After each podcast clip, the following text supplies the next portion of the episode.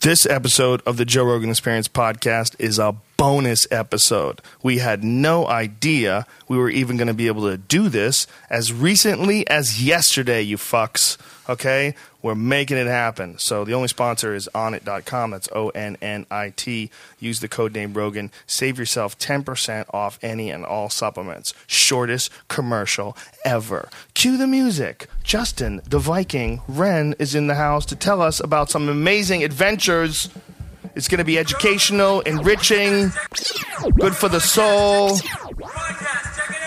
The Joe Rogan Experience. Train by day, Joe Rogan podcast by night, all day. Justin Wren, first of all, thanks for doing this. I'm so glad we could fit you in. I was I was a little worried we weren't going to be able to get you before you got back to the Congo because you're on this kind of a, a whirlwind thing. You know, you've, you're back at LA for only like a few days, right?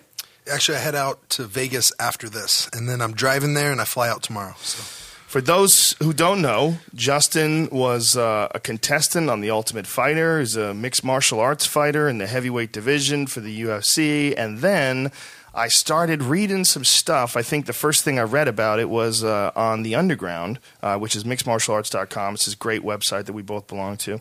It's uh, probably the best uh, mixed martial arts message board in the country, uh, in the world, really. And uh, there was uh, a, a, a, a thread where it was talking about you uh, going over there and helping people in the Congo and working with these pygmies. And this had become something you were really, really devoted to. And I was like, wow, like who saw that coming? Like, check this guy out. I saw a picture of you before that with a pig that you had killed with a knife over your shoulder. You know, this, I'm like, this guy's a fucking savage. He's got a pig over his Viking. shoulder. A yeah, Viking. there's a picture of you with this uh, with this wild hog over your shoulder. I'm like, I want to party with Justin Wren. And the next thing you know, you go from there and you're uh, you're mixed martial arts fighter, hog killer, pygmy saver. I mean, you're you're over there helping all these people in the Congo. How did all this get started?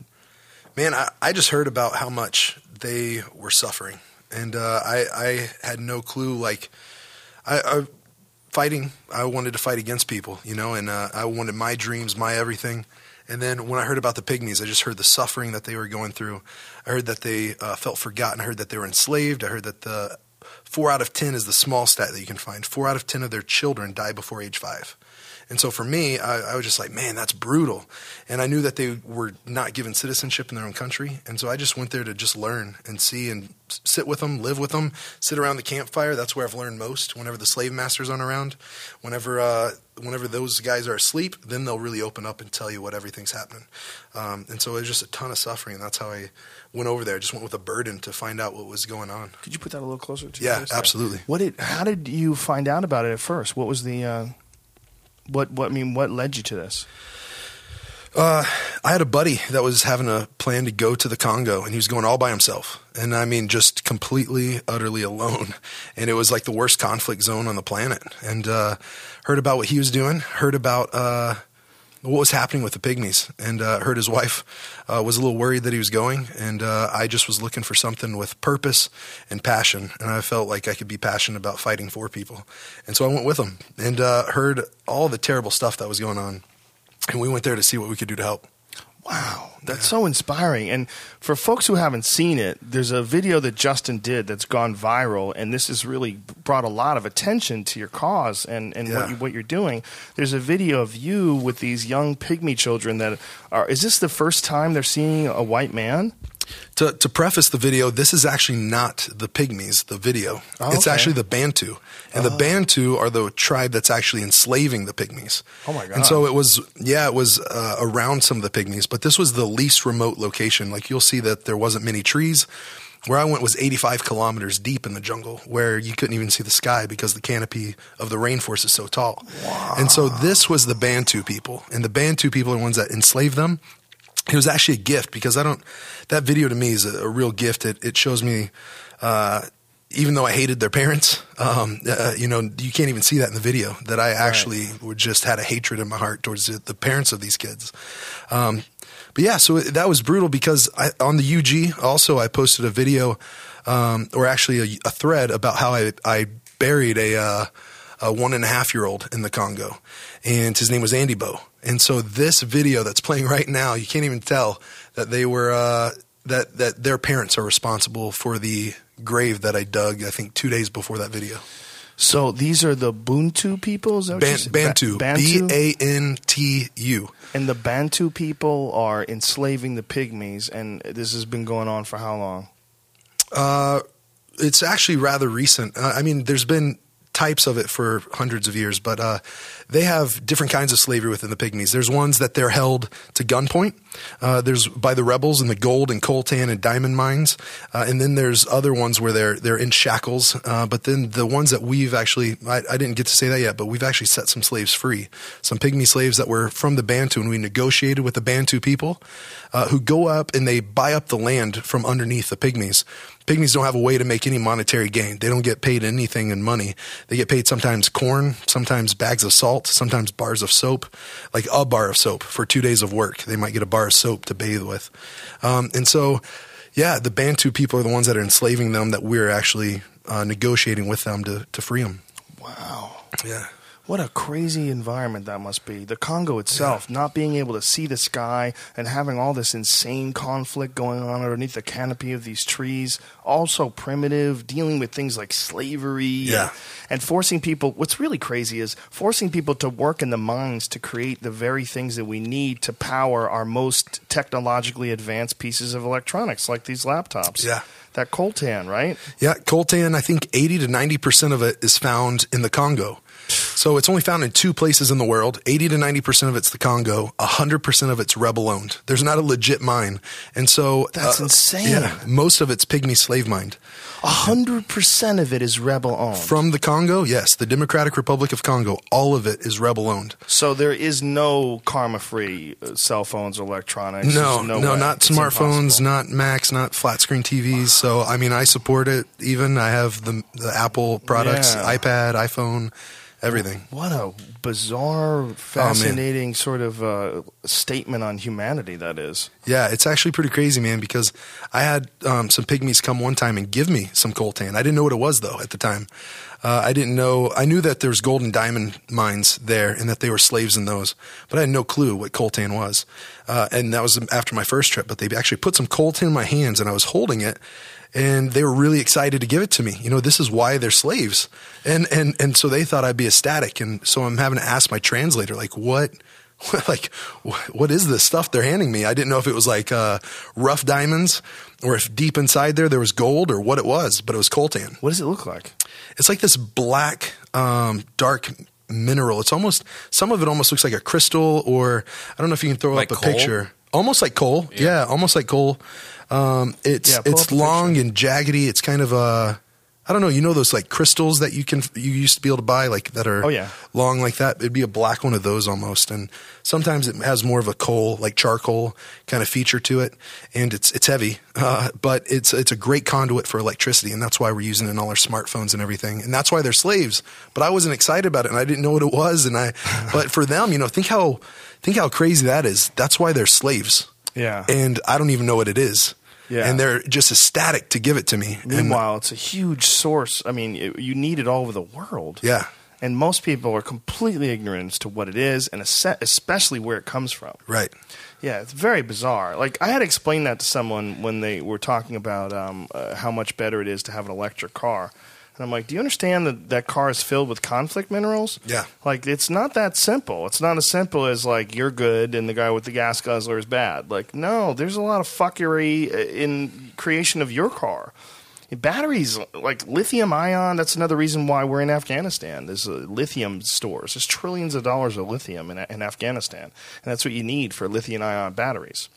Yeah, Yeah. It, it's man, it's insane. I I can't even. I don't. I mean, I know we have two hours, but I don't Yeah. even know if I could get into some of the the stuff. I know that uh, Shane from Vice has been on here, and Yes. then someone was saying someone He's else from Vice again had been tomorrow. Is he really? Yeah. Man, I wish I could meet that dude. Uh, he's he's a cool guy. You want to meet him? If you could stay I tomorrow, you can meet him. All right, we'll have to see about my plane, bumping it back or something. Move it back. Yeah, He'd be happy to meet you, Yeah, man. He's that'd a, be He's the coolest motherfucker on earth. dude, I, I I think he's awesome. yeah, he's a great guy. He's, he's super easy to talk to too. Just really like down to earth. yeah, and he goes to some of the craziest places. Oh yeah, oh yeah. He's yeah. returning back and forth. You know, Yeah, I wonder what he'd think about me going for a full year. Just I know that he said it was a crazy time going there, and uh, and I just would want to pick his brain what part he went to. Is that what you're doing now? You're about to go for a year. for a full year. Yeah, Wow. I'm gonna go for a full year, and uh, I'm partnering with the oldest university in the Congo, and they have been working on this project for seven years, and we kind of just linked up together to where. Uh,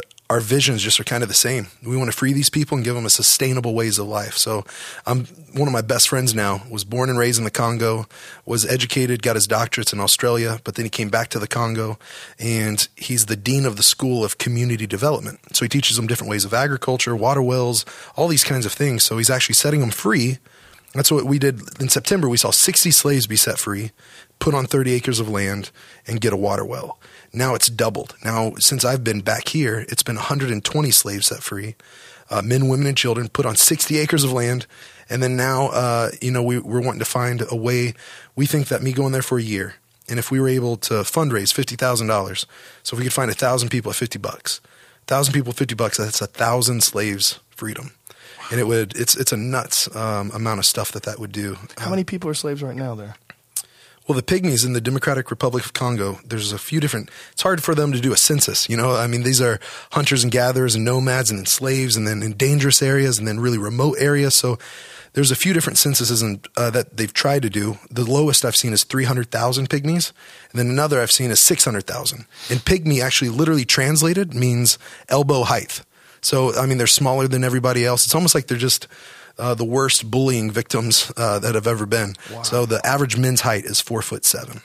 So are are they in any way like? Uh, have you ever um, seen any of that stuff on um, uh, the uh, the Hobbit people from uh, this uh, island of? Um, Oh, the remains they found. no, yeah, they found remains of people that lived, you know, uh, tens of thousands of years ago with with humans, and they were the real tiny, like almost people-like things. Right. It's really interesting when you see like someone like the pygmies, where you have like a whole race of them that are like really tiny like that. It makes you wonder, like, how did that how did that separate strain branch off way, way, way back in the day in the, the evolutionary chain of, uh, of these these people being developed? It's really odd. Yeah, yeah. I mean, it, actually, one of the one of the problems that they uh, they have is that um, they're called half man, half animal uh, by the surrounding tribes, and so that's one reason why I've met people. Uh, that have been that their families, members of their families, have been victim of cannibalism, uh, and so yeah, I've, I've have pictures um, that sent your guys of cannibalism. They actually, the surrounding tribes believe that if you can consume the flesh of a pygmy, uh, that you can gain superhuman strength. I mean, from taking the genitals off of small boys and putting them under businesses, uh, it'll bring you wealth. From eating their flesh, yeah, the rebels believe that if you eat their flesh, that you can, uh, what is it? it? It makes you bu- not bulletproof, but what is it? Whenever a bullet can just fly right through you. So basically, uh, not invisible, but impervious. yeah. So it just they that's what they believe that They you can take just children's genitals and they put them under a business. Yeah, that's what they'll do to them, and they'll uh, think that that brings them many blessings. That, that some of the witch doctors have done that in Uganda, but they do it in Congo. Uh, the part of the Congo that I'm going to is it borders Rwanda and Uganda, and so I'm right over the border, and then in the jungle, kind of um, Bunia is where Shalom University is, and then 85 kilometers from there. There's a, a part of the Congo called Komanda. Um, they say it differently than that, but then we go from there deep into the jungle. And where that is, there's some different rebel groups that have that have done just brutal stuff there, and uh, that's some of their beliefs. Wow. Yeah, How it's the pretty fuck crazy. does one place get so messed up? That what's so crazy, man, is they should be the richest country on Yeah. the entire face of this planet. They have every element on the periodic table, every Yeah, single one, right. and uh, and they have the most fertile soil. They have gold, diamonds, now coltan. With all this taken off, they should really be the richest country there is. In the and all the corruption and everything just ruins it. It's it's so it's so crazy. The corruption is so nuts. The warlords and the whole system that uh, that they've got going on down there. It's it's so it's so bizarre to look at. You know, United States of America here in 2013, how everything is, and then realize there's another part of the world that exists in the same time that is essentially living the way people lived thousands of years ago, with Yeah. guns, though. Yeah, absolutely. And that's what's so crazy is the pygmies. I actually have my grandpa's. Uh, I've been accepted as family there now, and um, I have my grandpa Jaluwa. Um, is his name Jaluwa, and he gave me his bow. So his pygmy bow and arrow that he's had for 30, 40 you even years. hold it in your hands. It's actually pretty tiny, man. It's pretty tiny, but but in it, it's, it has all these things that are almost like a pygmy tally mark, and it's all up and down the top of the bow and the bottom of the bow on the inside, and it's all the kills that he has of certain types of antelope. And he gave me the, the I think I have like ten arrows, five with like the metal on it, and then four that are just straight wood that are sharpened, and they have this like circular thing around the tip of it. And I thought the ones that are metal would be the ones for the antelope uh, because they look like they do more damage. But it's actually the ones that don't have the metal on it, uh, that are just carved uh, out of the wood, that are the ones that go after the antelope because they dip the uh, the, the tips of them in, in poison. And so it's poison dipped arrows, and those are the ones they go after with the biggest ones. And the the metal ones are more for like monkeys and small little pigs and things like that. Wow. So you're gonna go there and live with these people in like a tent made out of leaves. Yeah, it's a, a a twig, year. a twig and leaf hut, man. You should And, uh, pull the. What, do people see the picture? Do you have it on your uh, website or anything? Did you send any of those pictures? Yeah, I sent some of the pictures over. Um, yeah, it's a twig and leaf hut, and they they rebuild them basically every night. Uh, Every night. Well, it depends on if it was raining, a rainforest, um, and then Yeah. if it's uh, if the wind is blowing. Uh, I actually have pictures of I think like the widows and orphans that lived in one hut together, where just in the middle of the night, it didn't even rain that night, but the wind blew and their whole roof came off, and so they have to go get the leaves again and place them over banana leaves and different like those big elephant looking ear leaves. Right. And so they just get those and they cover up. Um, in nine different villages I went to last time, I was there for a month, and nine different villages I went to, not one of them ever owned a blanket. Wow. So they're just sleeping straight on the dirt, man. That's it. And No uh, blankets. no No blankets. No. Just sleeping straight on the dirt. Wow. First time I went to one of those tribes was I saw the chief and I was putting up my tent and they about lost it and I had a little air up mattress, you know, and I had a, a sleeping bag. And I mean, to them, that was the Ritz Carlton. So I let the chief have it. And I said You let the chief Yeah, have it? That's yeah. amazing. Yeah, so I let him have that, and I slept in his hut. And uh, wow. yeah, and then uh, Was he psyched? Yeah, he was, man. And they they all passed around the air up mattress, and that, they were actually like holding it up above them, almost like uh, what crowd surfing, like Right. like crowd surfing at a concert, but they were doing that with the air up mattress so everyone could feel it. Wow. Yeah.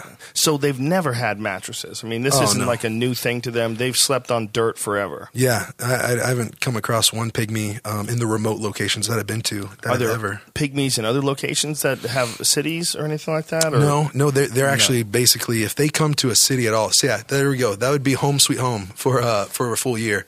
That's the kind of villages that I'm staying in. And if you look in there, I think on top of one of those huts, there's like a few clothes. And if they if a pygmy's had clothes, they've been a slave. So there's basically the only pygmies that are there. Yeah, so there's some of the clothes. So obviously these ones um, were have been slaves, and most of the ones I've ever been to have been slaves. There's only been like one village I've been to where they were so remote that they still weren't enslaved and they could be hunters and gatherers. But the deforestation with the trees falling that you could drive two Mack trucks through, uh, those are scaring all the animals away to where they basically can no longer live like hunters and gatherers because the animals just flee from all the uh, trees falling.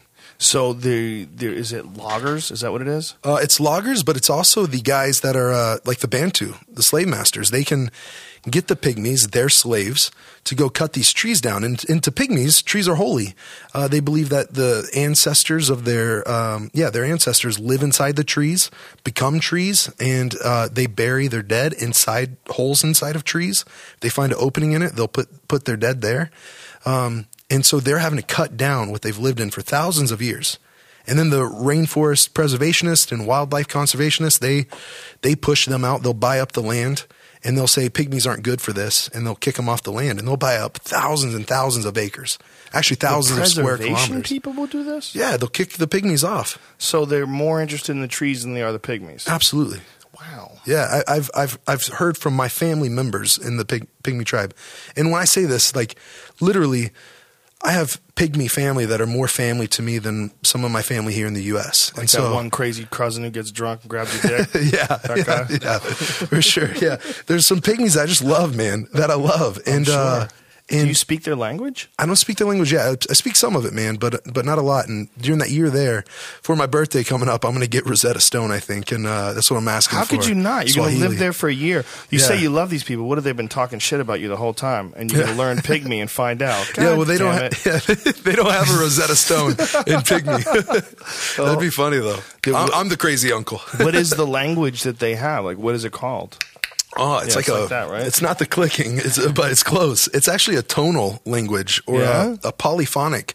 Actually, there's there's some sweet videos. I don't know if you guys want to pull any up, but on YouTube, please. there's a they do a thing that I love called uh, uh, the water drum, and that actually isn't going to be on my YouTube thing, but you could look up Pygmies Water Drum on YouTube, and, and there's some sweet songs. They'll have like seven to eight women uh, inside the river, and then they they each have a part to play, and um, Wow. uh, and they just slap the water, and it's it comes out to beautiful songs. Or they also have something called polyphonic singing, where they each have a uh, a, a, a tone that they do, and they actually some people call it the language of song. That's trying to think of that, but their language sometimes they're joking around with each other or getting into it, and it sounds like they're kind of singing to one another. Wow. Um, so that's the ones that are in the more remote, remote locations, the ones that have been slaves for years and years and years.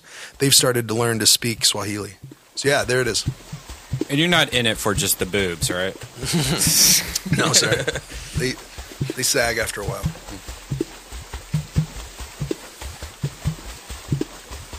Is there a drum to that as well, or is that all just the water? It's all the water. sound? That's awesome. Yeah. And yeah, this is just three. Whenever they get like eight to ten in there, they get some intense songs. This is hilarious. Take a pause, wipe your eyes. Wow. They also have something called the tree drum. They'll they'll uh, hollow out a tree and they'll get some harder sticks and they'll just beat the side of a tree and it's it's oh, man it's sweet. so, what are you doing for food out there? Uh, the last month I went, I took about forty to fifty uh, power bars with me. so, man, my bag was so heavy because I, I took uh, I took a supplement shop with me, and uh, but I mean they eat caterpillars. I've eaten like uh, I normally don't ask uh, the different parts of it, but um, uh, the, like whenever they do goat, which actually pygmies don't eat goat, they believe that it has uh, evil spirits inside it. So even though goats are really easy to raise, they won't eat a goat. The hunters say that uh, goat makes you weak in the knees, um, and then the women just don't like the flavor of it, and they all think that it, it they've seen evil spirits go inside of them, and so they don't eat goats. Did they see Drag Me to Hell? Is that what it is? I Remember that? I Remember haven't the, seen ga- that. the gate becomes e- the, the goat becomes evil. Remember that? I never saw it. Yeah, it's a good movie. uh, but yeah, and so they they eat they'll eat chicken. They'll whatever they're slaves for. I have a picture I think of uh, of my buddy Harry, and um, he we call him Harry because he's the only pygmy I've ever seen with facial hair. Uh, that's why that video was so unique about me because I went over there, and it wasn't Right. just like some guy uh, from America that went there, Big but giant white hairy dude. Yeah. Like, what the fuck is all this? Yeah, that's why uh, my buddies started calling me the Great White Sasquatch. What do they think about your tattoos? Oh yeah, that that is uh, crazy. Not to the pygmies. The pygmies actually tattoo their faces sometimes.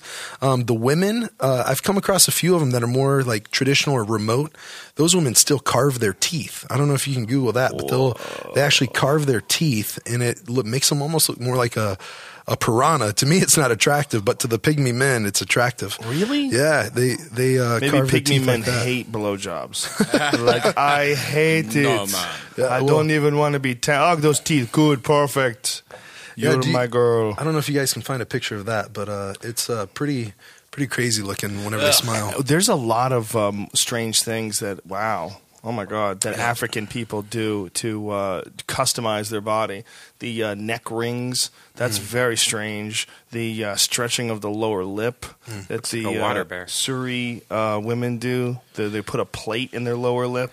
Yeah, What the, a- the the Maasai they do their uh, big gauges in their ears, Yeah. and whenever they get so big that they they start flopping around. I've actually been um, brought into the so the Pygmy tribe brought me in as family. Uh, the Maasai tribe had a ceremony and made me a warrior, and they painted me red head to toe.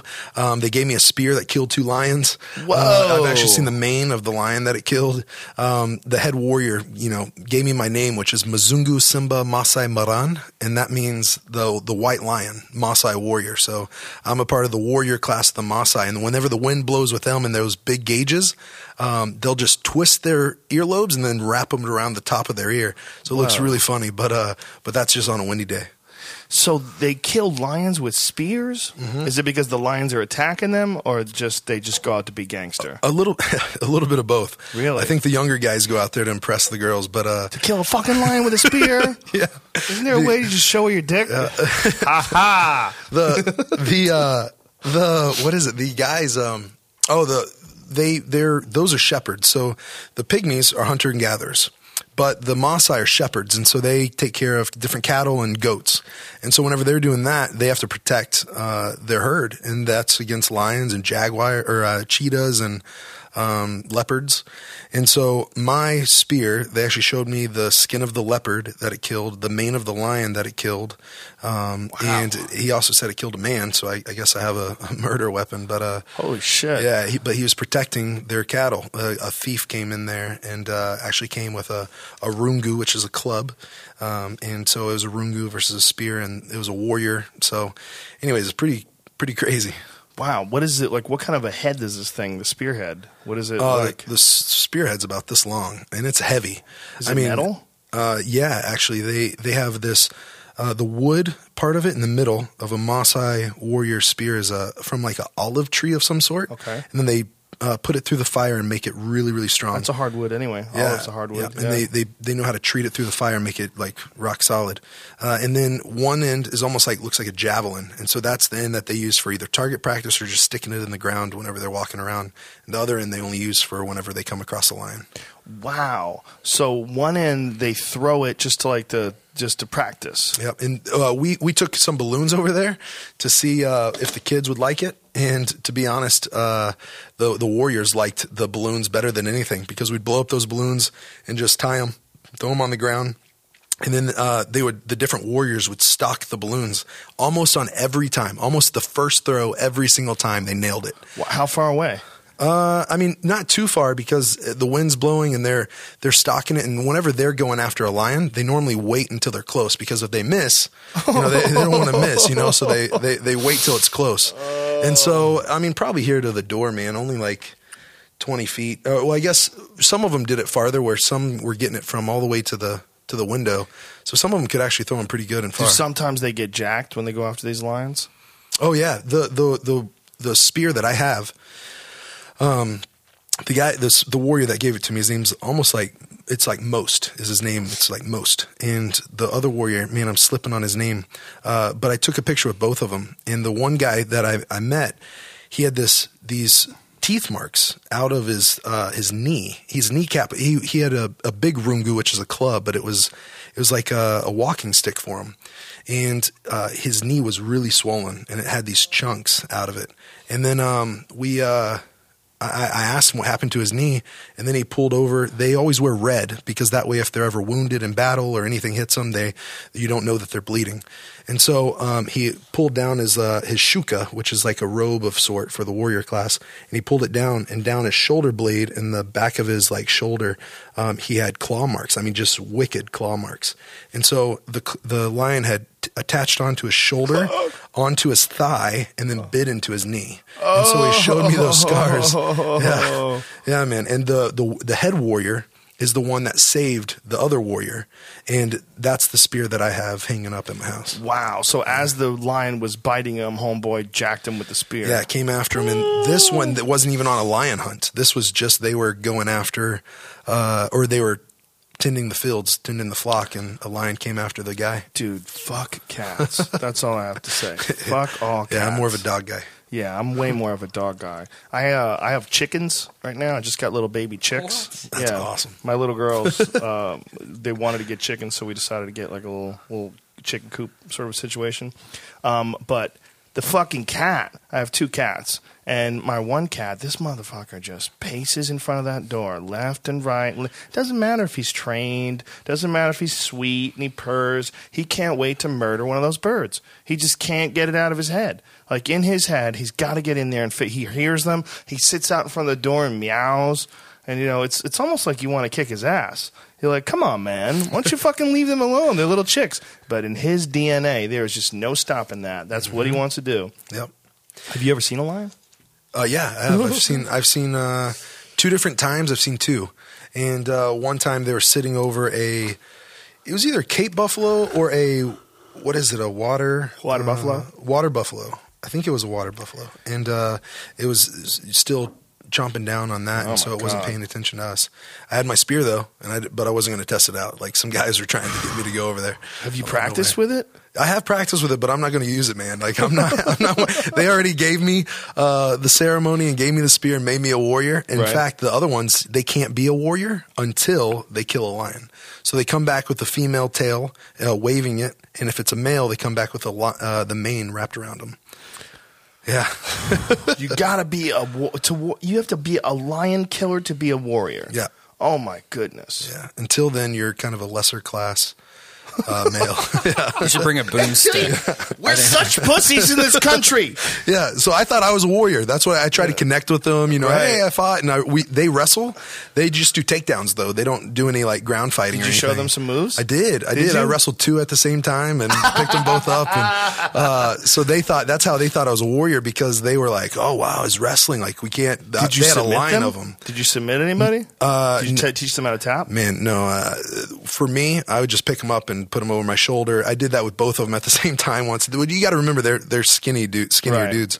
Um, but no, I did start to put one in a guillotine choke. But then I started thinking, man, this guy killed a lion. He's not going to tap, Right, You know. right, and so I'm like, I'm not going to hurt this guy. I'm just going to play around with him. So is he trying to wrestle with you? And Oh, yeah, they- can't figure out your Yeah. sprawl. Yeah, yeah. You get double underhooks. He's Yeah. like, what is he doing? Yeah, they're trying a couple different kinds of like collar ties and trips. Yeah. Um, and then they do like a double, almost like a tie clinch. Really? Uh, and so they do that and they just kind of like um, circle each other. And uh, they just do that amongst the, the warrior class, just uh, almost like a ranking system of sorts. So uh, you should be able to go in there and school those dudes. And Yeah, like, when it came to wrestling. create a whole elite team Yeah. of Maasai Yeah, warriors. a Kenyan wrestling team? That'd be pretty crazy. That'd be pretty Kenyan, badass. Tanzanian. That's like Yeah. you could be like a, your own Sandra Bullock movie. A white guy goes over there, teaches them how to wrestle, brings them to the state championship. They got Yeah. leaves for shoes. Mzungu. Teach them Maasai how to fucking tap people. Yeah. they probably don't understand. There's like probably so many different techniques you can use on them. They don't see coming. Right? Oh yeah, but the craziest thing is, is that they have all these um, cactuses and briar bushes all around them. Uh. so inside the village, the wrestling was was okay, but it was just it would happen anywhere and any time. I remember I had those uh, five finger shoes on, and I stepped right on a briar bush, and it went straight through the sole of it and into my toe. And uh, I mean, just I'm like, come on, guys, let's at least we're used, uh, you know. See, you just said it. Like we're used to the mats, we're used to the Yeah. to the sissy stuff, and so those guys are just they're, and they're probably barefoot too, right? Yeah, they're barefoot. I got shoes on. I got I got hiking boots on. I have I have everything. So when they step on a briar bush and they're barefoot, they just walk it off. Uh, I don't know. I didn't. I didn't. I guess I'm the only one. Even while wrestling, I'm not aware enough to know there's a briar bush around. They must have them. ridiculously tough feet too, Oh, though, yeah, it- right? especially with the pygmies, um, the Maasai too. But a lot of the Maasai now are getting uh, sandals made out of tires. So like tires that blow out. really? they'll uh, they'll make it out of the, the rubber from the tire. But the pygmies, they don't have access to stuff like that, especially because they don't have anything to bargain or barter with. They don't have goats, they don't have cows, they and they're slaves. So they are mostly barefoot all the time and they're running through the jungle and stuff like that. And so they're the soles of their feet actually almost look like the soles of shoes almost. I mean not not I mean they don't have the, the gripping and stuff and but uh but they're thick. They're really thick. Have you ever seen that that show where there's two dudes? I think they call it Dual Survivor or something Mm, like Dual Survivor. I don't remember The Cody, Cody Yeah, yeah, yeah. Landon or Landau or I don't know. whatever homeboy's name is, but Yeah. he walks everywhere Pigtails. barefoot. Yep. Yeah, yeah. He's got pigtails, big gorilla-looking dude. He does it in cold weather, Yeah. snow. Yeah. I mean, Barefoot. crazy stuff Everywhere. I saw the one, and because I'm trying to learn from those guys some survival stuff, which the pygmies know more than anybody. But um, while I'm here, you know, learning from that show, and they did like the swamps of like Louisiana or something, Yeah. and there was all these water moccasins and all this stuff, and he's barefoot in Yeah. there, and he's walking through, and uh, Poison spiders and all First time I saw him scared, like he was he was terrified walking through that. Yeah, one bite from one of those crazy fucking animals that live down there, and you're done. Yeah. You, you got a lot of that in the Congo as well. I've watched some documentaries of the Congo. I mean, there's the only place in the world where they have spiders that move in packs. Oh yeah, yeah, and then uh, their ants, man, are pretty crazy. Yeah. My buddy I took with me, um, he went to, to to take a dump behind a tree, and he put his uh, he put his back against the the tree, and he had these ants uh, crawl up and just start biting him. Uh, and these ants though make you bleed. They're they're chompers on them, like literally. Um, and then what's what's the most brutal part is they try to find the softest spot to bite or something they with their sensors, and so whenever they came up my my leg, uh, I didn't notice them because of how fast they are. Uh, I didn't notice them until two were on my left nipple, and I was like pulling this thing off, and I mean I'm having to pull the ant out, and whenever I finally got it off, I literally was bleeding, um, like just From a fucking ant. uh, ant, yeah, and they they travel in these things like I'm talking about. They look like roads. So sometimes the the path that you're walking on, if it's a pygmy path, they're small, really really small. Sometimes the the the it's wider than the path of ants. Like uh, I mean, like a road, a road of ants like this thick, and I mean the the ants are only like this like this long and About an inch long? Yeah, but there's millions of them that they make these roads that are like wide. That Ants are goddamn terrifying. Yeah, and they then I- really are. Bryan Callen, a, a good buddy of mine, was working. Uh, I think in Borneo. I think he said it was. I forget where it was. It was in some jungle. But he said they would have to put. is it in Congo? No, I don't Oh, believe okay. so. But they had to put turpentine over the posts of the. They had to suspend Oh, their tents, put turpentine over the posts so the ants didn't climb up them. He said, Yeah. but when you were lying in bed at night, you would hear the ants walking through the forest. Yeah, that uh, absolutely. Like can I've heard hear that. them. You can hear them without a doubt. Yeah, I mean it. It that's the part. See, that's that's why I know I'm passionate about this and that I really feel like this is my life's purpose. Wow. Because I don't I don't like creepy crawlies. I don't, I don't like stuff like that, man. And uh, I think I sent a picture of a black mamba I almost stepped on, uh, and luckily the pygmies killed it. It was in Roger the middle of the night, and uh, and it was it was pretty crazy because all of a sudden I heard I heard the hut next to me, which it, this tribe was a, a chief, and uh, I heard his wife going nuts. And I would sleep with uh, I would actually sleep with the yep there it is that's the black mamba, and um, That almost got you. yeah it was like five or six feet long probably. Did you guys eat that Um, thing? I, see, I thought about it, and they they they see they believe uh, they believe trees and snakes uh, are their ancestors, and so even though they killed the snake, if it's a python, they won't kill it. They'll they won't kill a python. They'll drag it to where it's safe. Uh, the only python I've heard of them killing was whenever they had gone fishing, and then they had it almost on like a stringer of sorts, and then a big python came by and took their fish, and then the guy was so mad he killed that python. Um, the the pygmies were mad at him for killing a python uh, because they aren't poisonous, but the black mambas they know how dangerous they are. I think it's like 20, 30 minutes. And you're gone, and those things can get up to like eight or ten feet long, and they're the fastest snake in the world.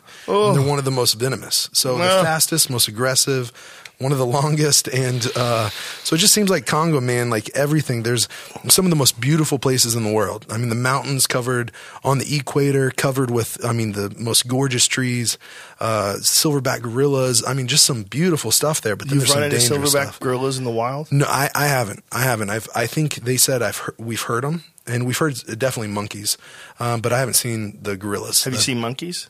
Oh yeah, oh yeah, a see 'em all lot. Like time. yeah, it's the Maasai, not the pygmies, but the Maasai actually will target practice with their rungus, their clubs. They'll throw those at the monkeys, and so Poor monkeys. Yeah. The monkeys get no fucking slack. It's just like the pygmies. The pygmies, the monkeys, the little guys get picked on. yeah. And I actually that that uh, black mamba that was up there. Uh, I heard them going nuts, and so whenever I got up and I crawl out of my hut, which I mean, those things for me to get inside sometimes I have to be on my elbows, Right. Uh, and so I start getting out of it, and I'm like, "What's going on?" And I, I had a video of it, and uh, I'm, I actually cut it off right before uh, I asked the question, but I didn't know what kind of snake it was. I thought black mambas were black, like just black, but it's actually their mouths. When they open their mouths, it's like pitch black inside their mouth. Even their like teeth are black, and so um, that's how they got their name, black mambas. And so, uh, but they're they're gray on top and then white on their belly, and so I didn't think it was a black mamba at all.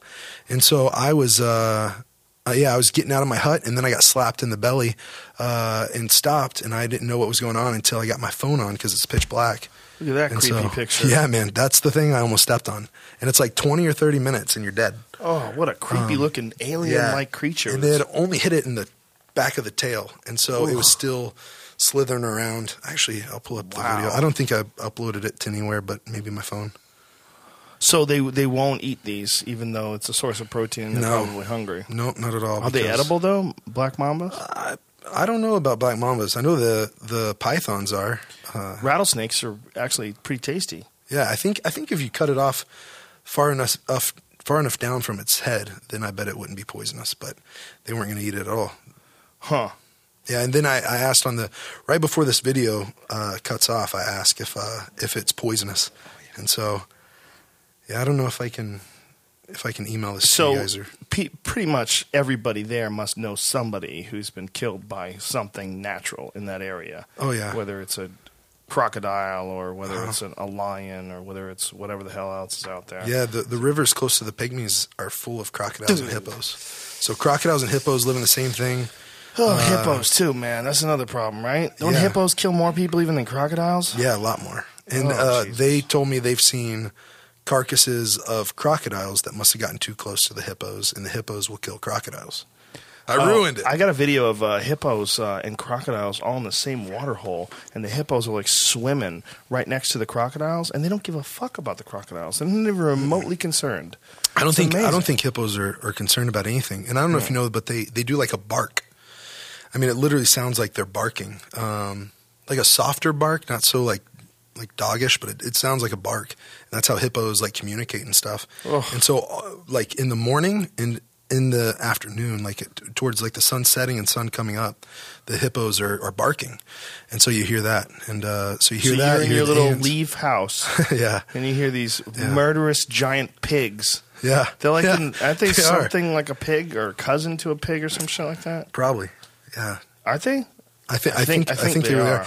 and I think there, there's even like pygmy hippos. So uh, there's Oh, like really? pygmy hippos, pygmy crocodiles, pygmy monkeys, which are like the size of your finger, um, like mo- like actual monkeys that are like that. Monkeys the size of your finger. Yeah, yeah. Are you anywhere near that area of the Congo? Uh, I think it's called Bili. Do you know where that is? Bini? Bili, B I L I. Uh, Benny is really close. B E N I. No, I don't um, think that's Beely, it. I don't. It's I don't um. Have you ever heard of uh, that chimpanzee that they found there? oh, the one that's supposed to be massive. Yeah. Uh, the, the, I've heard stories from the pygmies talking about a uh, uh, like human type monkey, not human type. They weren't talking about like Bigfoot, and if they were, I guess they were talking about me. but uh, but no, they they they talk about uh, different kinds of animals, and but they also talk about this, seeing spirits and stuff like that. But, Right, right, But right. I mean, I've asked them about. I forget what they call it. There's like an actual like Swahili name that they call that uh, that potential dinosaur of sorts. Yeah, Um, well, our friend there. David Choe actually went out there looking for it a long time ago for Vice. He Yeah. went for Vice.com and he, he went to look in the Congo for like a brontosaurus. Wow. Well, it's Yeah. so crazy. Is they like there's a saying, uh, the Congo is called the heart of darkness, and uh, on the dark continent, and they, like the pygmies, I think are the ones that have the saying that it's. I, I can't really say it eloquent like they do, but it's called. Uh, it's they say like it's basically hard for a fish to navigate through the rivers because of how thick everything is. Um, and it's just hiking and, and everything is just. I, it, it's actually, I guess, better to be a pygmy because it's it's hard To move uh, around, to right? move around, especially whenever you have like an eighty pound pack on your back. I'm I'm trying to figure out how how I'm going to go. I haven't sent this picture in, but that's uh that's part of the ways that we get through like 85 kilometers hiking and stuff. Wow. So- it's just so thick. Yeah, people tried. Some European um, uh, noblemen tried to live there. They tried to settle into the Congo because there's such a vast amount of resources. They just figured, look, we'll Yeah. just carve out a little place and then make a house, and the, the forest just swallowed it all up. Yeah, they I just think- couldn't keep off. Yeah, I think um, in the 18 late 1800s or early 1900s, that was whenever they went there for all the rubber, Yeah. um, and really slaughtered a lot of the Congolese. And then um, since then, they they came in for the gold and diamonds, and now they're there for the coltan. And you can go through whole uh, colonial like uh, like settlements that are from like uh, the from Belgium and other places that have settled there, and it's from like the early 1900s, and it's just uh, almost like ghost towns. Um, but they're like the Belgian colonization stuff, and nobody lives there. Like trees are growing up through them and everything, but they're brick buildings. And the Congolese don't live in brick buildings. A lot of them don't, unless you're more towards the city. Wow. So um, these pygmies that you talked to, had they seen that big giant chimpanzee? Had any of them? No, I, I I- I don't know. I whenever I I heard lots of different stuff. And normally they open up around the campfire at night. I would have to pretend sometimes to go to sleep um, for the Bantu slave masters or the kids to leave. And so Shalom University calls it Campfire University for the pygmies because they'll open up and they'll be real around the campfire. And uh, they'll actually, because if I ask them in front of, I had a chief uh, of the Bantu um, come to me and welcome me. It, well, first he was like, "What do you want with my people? What do you want with my property?" Uh, and then he, and then I told him I was just there to learn. Um, I was with the university. We're there learning, doing research, and just here to to help and benefit. And then he gave me an egg um, and told me he had a gift for me. And uh, so he gave me just one single egg. Uh, it wasn't until, and I was so grateful and thankful because you know he gave me uh, a gift, and I was going to be able to eat it and everything else. And as I'm cooking it, uh, and and the pygmies are helping me cook it, uh, and after I eat it, um, they finally tell me around the campfire after I had pretended to go to sleep and then got up to come back around the campfire to talk for hours until we fall asleep around the campfire. Um, they finally told me uh, that the, the egg they gave me wasn't the Bantu chiefs, it was the Pygmy chiefs. And the Pygmy chief had saved that to give to me because he heard that a visitor was coming. And so the Bantu chief, like, just, you know, took his gift, completely stole it, and acted like it was his. Uh, and really, it was the Pygmy chief. And he was giving me everything that he had to give me because Wow. that's food for them. Like, food's, food's their livelihood. Um, and that was a clean source of food. And, uh, so yeah, it's just it's pretty messed up how they treat them. Wow, that's so. That's got to be so strange for you to be around both of them, to be around the Bantu people, and Yeah, do you do you try to communicate that there's there's something wrong with this? or- yeah, absolutely, man. And uh, and so in six of the places I went to, they referred to them as these are my slaves, these are my people, these are my property, kind of of sorts. Three of the places I went that were even deeper in the jungle, they said, "What do you want with my animals?" Um, because they believe them to be so low class, like that. The, I see them, man. The the the tribes that surround me, it's I, it, most of it's Bantu. Sometimes it's rebel, sometimes it's other tribes, uh, but they uh, they treat them worse than they treat their cattle. Than they treat their goat. Well, they don't have cattle, but they have goats, and I, I don't know if that falls in the cattle category, but uh, but they treat their goats better than they treat pygmies. that's insane, and they've always done this. This is just Well, the pygmies used to never have to depend on the Bantu. So this is why, I mean, on the UG, some people have really been, uh, they're really interested and they've been trying to find out what kind of slavery there is. And the slaves that we've been able to set free, they weren't in shackles and they weren't held to gunpoint. Like, I don't know how to do that with the rebels yet. Maybe in the year I'm there, um, I can befriend them. Like, I, I had to befriend the uh, slave masters so they would want to, to learn and stuff. Um, and so with the Bantu people, we just had to sit there and say, like, hey, you know, these are people. Like, I'm an educated guy from the United States. I'm not really that educated, but uh, but the Shalom University guys, those four guys I'm with, two have master's degrees and two have uh, doctorates. So they're really educated, and they're the ones leading the university. So I'm like, these guys are are, are knowledgeable, and and and I came from the U.S. These are actually people, like fully human beings. And the Bantu eyes will get big, like what? And then they'll see us treating them like humans, treating them like they have value, treating them like you know they're they're like like they should be treated. Right. Um, and so it starts to to change some of the things. And, and the pygmies are more slave to the Bantu through circumstance. They used to not depend on them. They used to be hunters and gatherers and not have to worry about it. But whenever I can see the sun at times, and it sounds like this earthquaking thunder going on all throughout the day, thunder going on. But I see the sun. It's not raining on me. I'm like, why is there thunder? And then we finally get close enough to where we see some of the deforestation going on. And these are these are trees that you could drive two Mack trucks through, you know, and, and, and they're cutting these trees down and whenever those things fall, it sounds like thunder. Wow. And so the animals just flee. I mean, and, and I think I think last I heard, and I, I don't know that it's scientific. Maybe someone can find it, but uh, but I think they said that the deforestation in the Congo, the second largest rainforest in the world, um, is up to the size of Texas or over Texas in the last like 15, 20 years. Oh. Last 15, 20 years, man, they've deforested the size of Texas. And I, I've seen it. I've gone to places where it's just big, lush, awesome forest. And then you go to this place and it's just like wrecked. And it goes from like looking like the rainforest to now it's looking like this might turn into like deserty kind of stuff because like they've just, it's barren. and no one does any or makes any attempt to replenish the forest. No, not at all. And see, that is why the rainforest conservationists, the wildlife preservationists are getting involved in ways that they're trying to buy up that land and protect it. And I agree with that. That's why I feel like what what Shalom's wanting to do and what I'm wanting to partner with him, it- it's a it's a all encompassing thing where it's like human slave liberation, it's uh, rainforest preservation and wildlife conservation. It's it's it's attractive to to all those people. There must be a tremendous amount of money that they're making from those trees, though. No. Oh, massive amounts. I mean, some of those are very rare woods. Uh, other things that they're using it for is uh, is charcoal. That see in the Congo, since they don't have like electric um, electric plants and things like that, they have to cook. For them to cook, if they burn up wood, it's not as uh, long lasting or as hot as charcoal. So I have a picture of a woman that was a slave for charcoal, and um, she had to. Her slave master put this bag of maybe 120 pounds minimum. I mean, the bag of charcoal was taller than she was. I mean, a pygmy woman is is, is small. Um, I don't know if you can pull up the one Chaibu Siku, the picture that says Chaibu Siku, um, but I mean, these are small people, and they're carrying bags of charcoal where two slave masters put it on their back tie a rope around their head, and this woman having to walk four or five kilometers on these little paths carrying this charcoal. And they'll cut down the trees to make charcoal.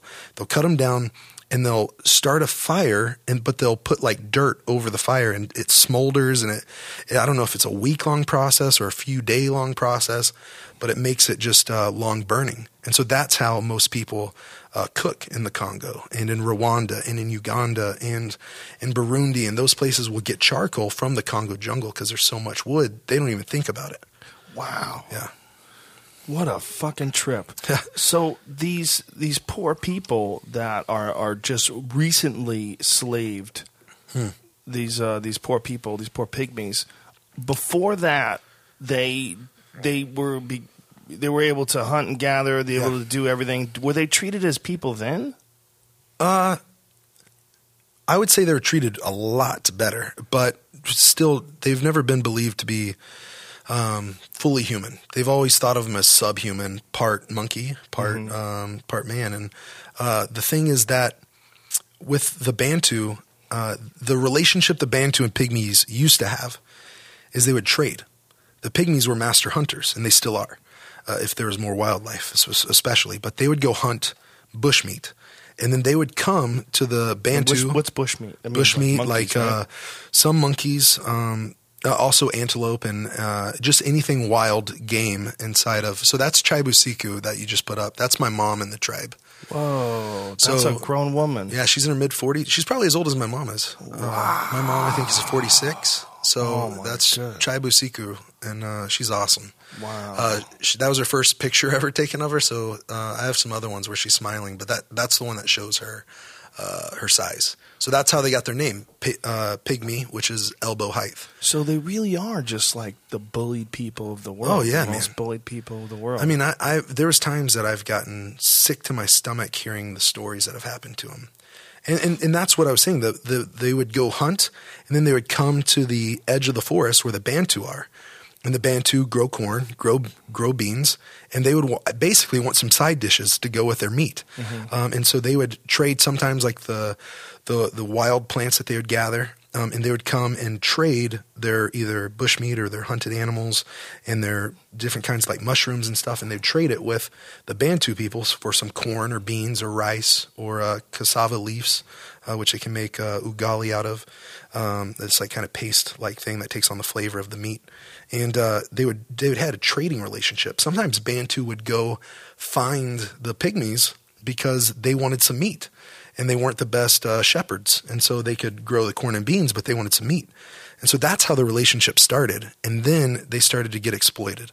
Whenever they could no longer hunt like they they they, they really can, um, the animals started fleeing, uh, and the wildlife conservationists and, and rainforest preservationists preservationists are trying to push them towards the road.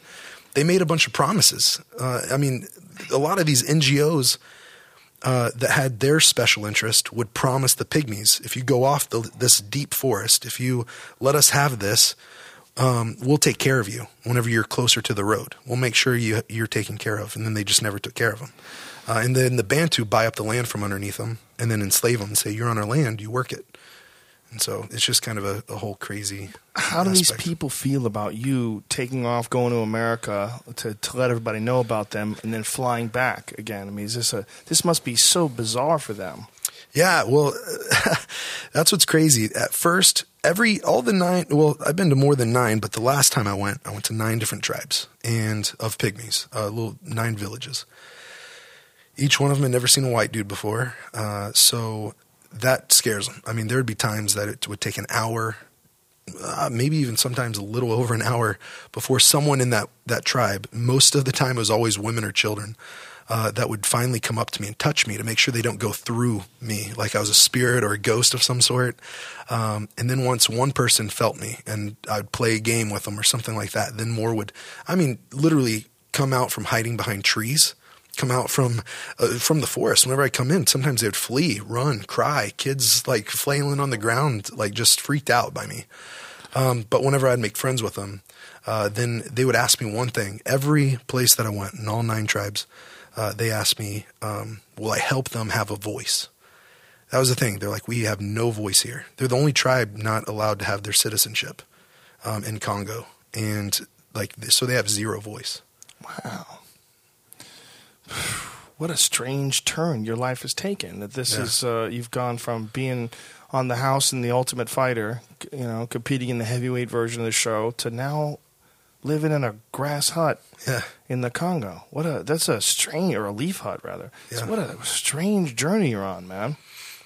yeah. And to be honest, I wouldn't change it. I mean, with especially with this video going viral, and with uh, yesterday, um, us talking about a book deal, and, and today I went out to uh, to lunch with a publicist that uh, really worked on The Blind Side and the movie Invincible, and uh, I forget some other big time blockbusters that he worked on, but. Uh, I mean, people are saying that this is a, a kind of crazy story, and the whole thing is It's that a the- Sandra Bullock movie, man. there we go.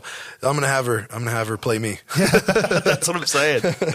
Why is Justin a chick? yeah, yeah. well, so- we polled it, and uh, people just- are more likely to believe that there's more vulnerable situations. You get this giant MMA fighter going to the Congo, kicking people's asses. That ain't right. Yeah. yeah, no, I, man, I just the the wild turn is man, I just feel like it's it's something that I can be fully wholeheartedly passionate about and um I'm fulfilled doing it. And uh and when I say they're my family, I, I mean it.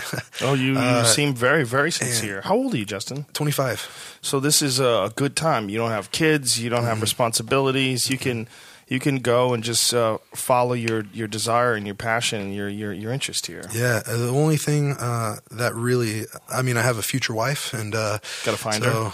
What's that? You got to find her. no, or she's I, here. I have her. I have her in Dallas. Jesus. Christ, she's in Dallas and you're going to the fucking Congo for a year? Yeah, so how did she think about that? Um, at first, well, at first she was pumped. Then, then uh, she she's done like some different trips around the world and has gone and helped uh, orphanages in in uh, Mexico. And she kind of has a heart to maybe one day start an orphanage.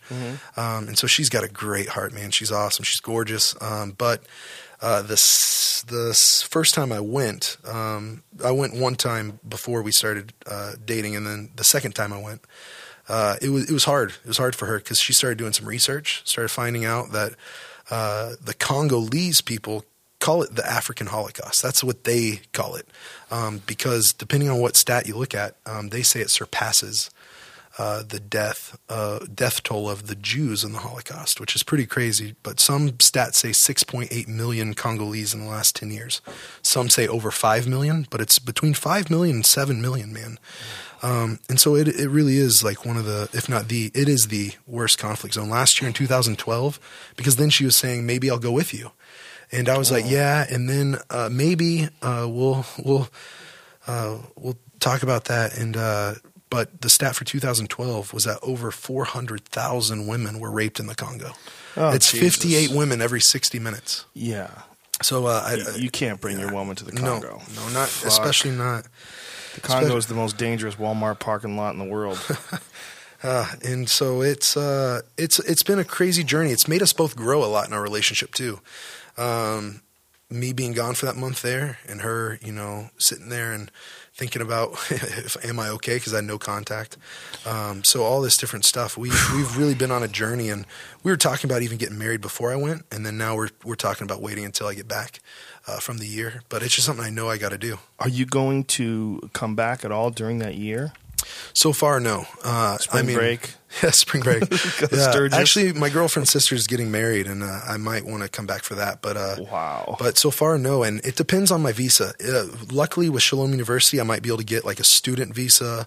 Uh, I might be able to do something with a school to get a year long visa. But if I can't get a year long visa, I might have to come back. And you have uh, no income while you're doing all this. no, man. I, I have the last year and a half, man. I've honestly felt like I was just a nut. Like, a, well, not a nut. I knew it was right, but I felt like a lone nut. Like everybody, people be like, "Oh, that's really good," but why don't you go back to fighting? Uh, I mean, I've won my last three fights, and then I took some time off to go see the world and see what people I could fight for. And I couldn't find anyone better to fight for than the pygmies because they're the worst off people group on the planet. And uh, but yeah, man, it's it's been a crazy journey. You know, from people, uh, family, from close friends, all saying I'm an idiot for giving up fighting and I could actually do it well. And um, at Grudge Training Center, going from from being invited there after the Ultimate Fighter to then being kicked off of it when I was a drug addict to then being invited back onto it.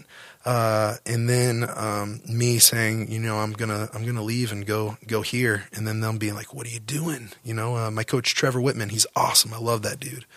Very- of the be- very good coach. bro. He's one of the best guys I know as a person too. He's just incredible. Him and his wife have big giving hearts, and we uh, we set up three different hospital visits for the for Grudge Fight Team. I was official volunteer at the uh, Denver Children's Hospital, so we went there three different times as an official like whole team. Um, and so that was great. That was how I started showing them, hey, I've really made a, a life change here. I'm no longer the drug addict that was coming in here.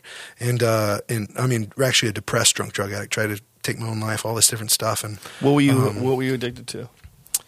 what was I addicted to? A bunch of pills, a bunch of pain Pills? pills. I had three different doctors that would that would give me scripts, and uh, I had one doctor that would give me hundred at a time, uh, and I could go to all three of them, hundred at a time, no joke. What, which pills? uh, well, hydrocodone a lot, but then also um, I even got into like harder stuff like oxy. Hydrocodone is that Vicodin? Yeah, and then and then uh, and then oxy, and um, I mean, Oxy's the hardest, right? yeah, bro, I, I don't I don't remember two to two and a half months of my life. Like just there's no memories except for there's one hazy memory, and it was from my best friend at the time, and, and we're we're building that relationship back. But uh, uh, my best friend at the time, the guy that got me into fighting, uh, my first fight was because he was in the hospital and.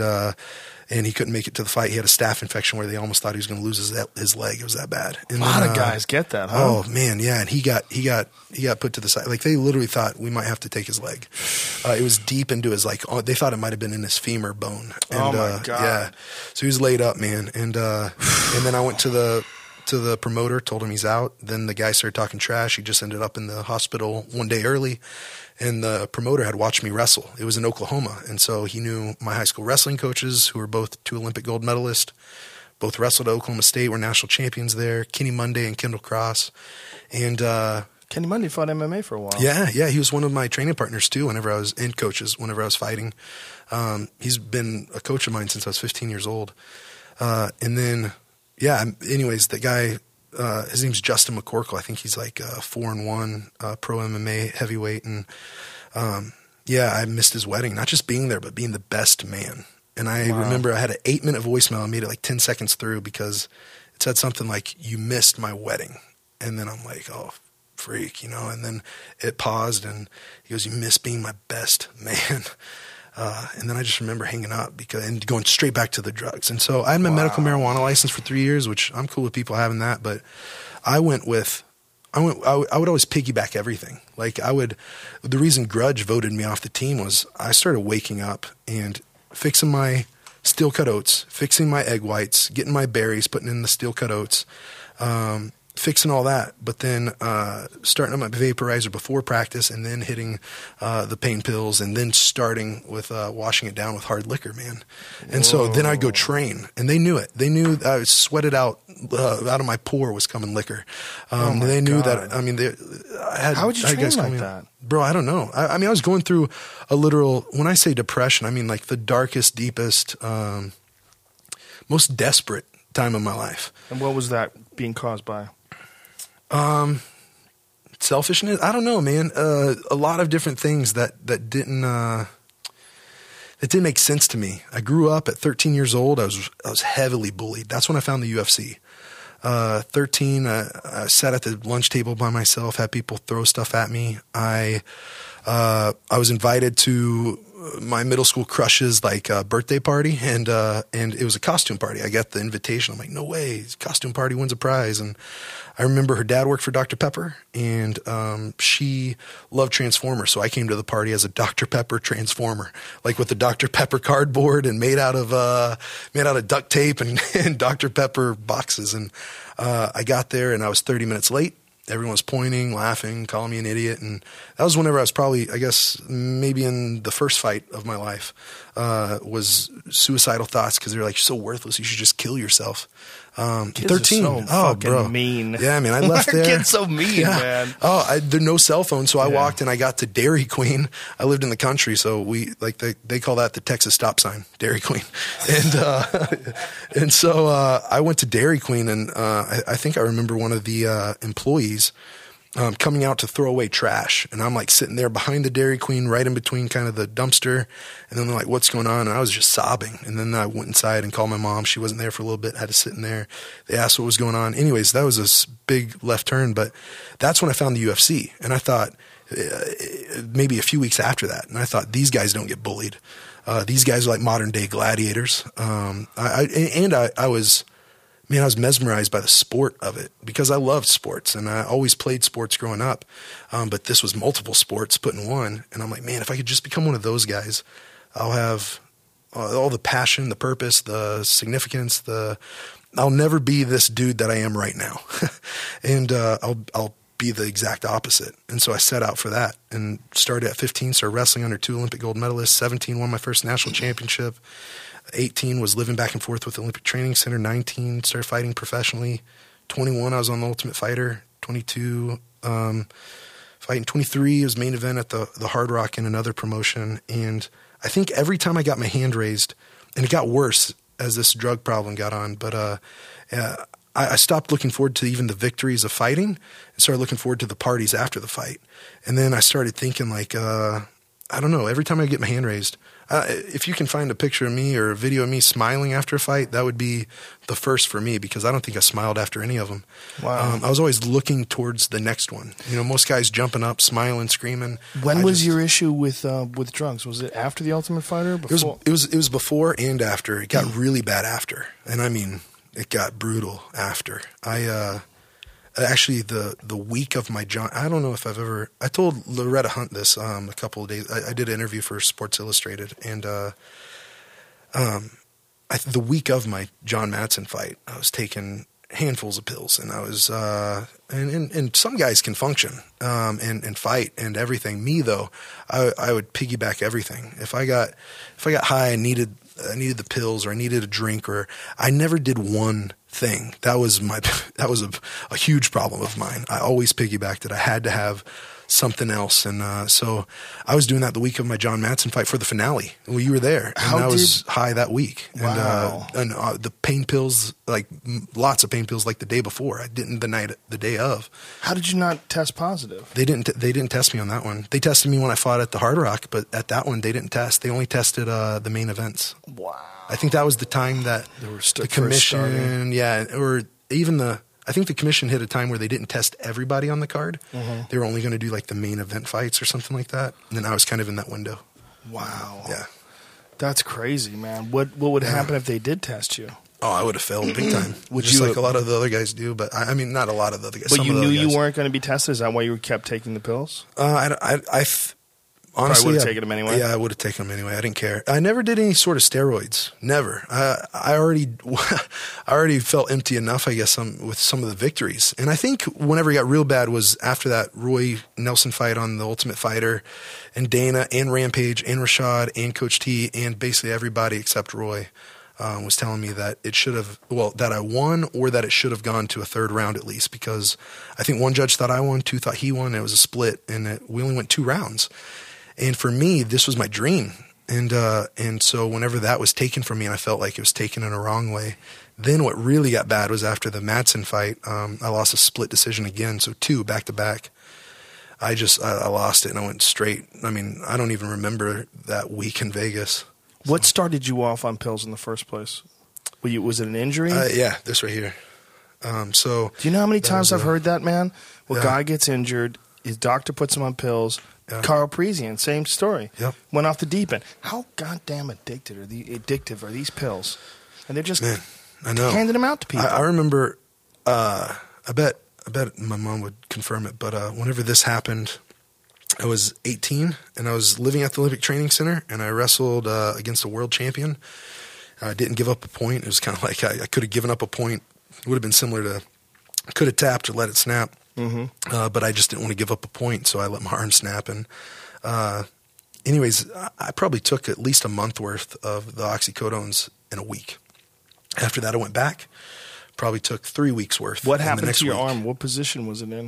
It was ju- Uh, just wrestling, right? Greco-Roman wrestling. Mhm, So, uh, have you ever seen a gut wrench like Sure. in Greco? How they go to turn somebody? Uh-huh. Um, so I was fighting it. Posted. Explain it to people who don't know anything Yeah, about if you don't wrestling. if you don't know it, I was I was uh, on my belly. A guy maybe uh, took me down, and and once he's on your back, he goes to do a gut wrench. He wraps around your ribs, and he starts to crank down with his shoulder on the back of your shoulder blade. So you're trying to fight it, so your back doesn't. Uh, break 90 if it breaks 90 degrees and, it, and your back angles towards the mat uh, the guy gets two points or one, maybe one point sometimes uh, but i didn't want to have my uh, back break 90 to where he get any points. So I just let it keep fighting, fighting, fighting, fighting, fighting. And I tried to, to do this hop thing. And whenever I went to do the hop, that's whenever all his weight came down on it. Wow. Super experienced guy. He was like 33, 34. And I was 18 at the Olympic Training Center where he was a world champion, Olympic bronze or silver medalist. And it just snapped. And whenever it snapped, it went completely behind my back. One of my buddies at the Olympic Training Center puked because of it, and uh, so I was laying on it completely behind my back. Like if I was on the bat, uh, the mat right now, it was completely behind my back, Ugh. except it was this way. So Oh this whole God. part, of, yeah, this whole part of my arm, it was wicked. This whole part of my arm was under my back, so it Oh. it, it broke it, it dislocated it, and it tore the ulnar collateral ligament. Um, so they did a nerve transposition. So I have no more funny bone. Uh, they moved it to where it's right here. So if I talk on the phone too long, these three nerves go numb. Or I'm sorry, these three fingers go numb. Uh, and then they took a. They were going to do. Is it a cadaver or cadaver? Cadaver. Cadaver. So they were going to use a cadaver. Um, but then nerves? That's zombie no, shit. no, no, for the the torn ligament, the UCL, the Oh. ulnar collateral ligament.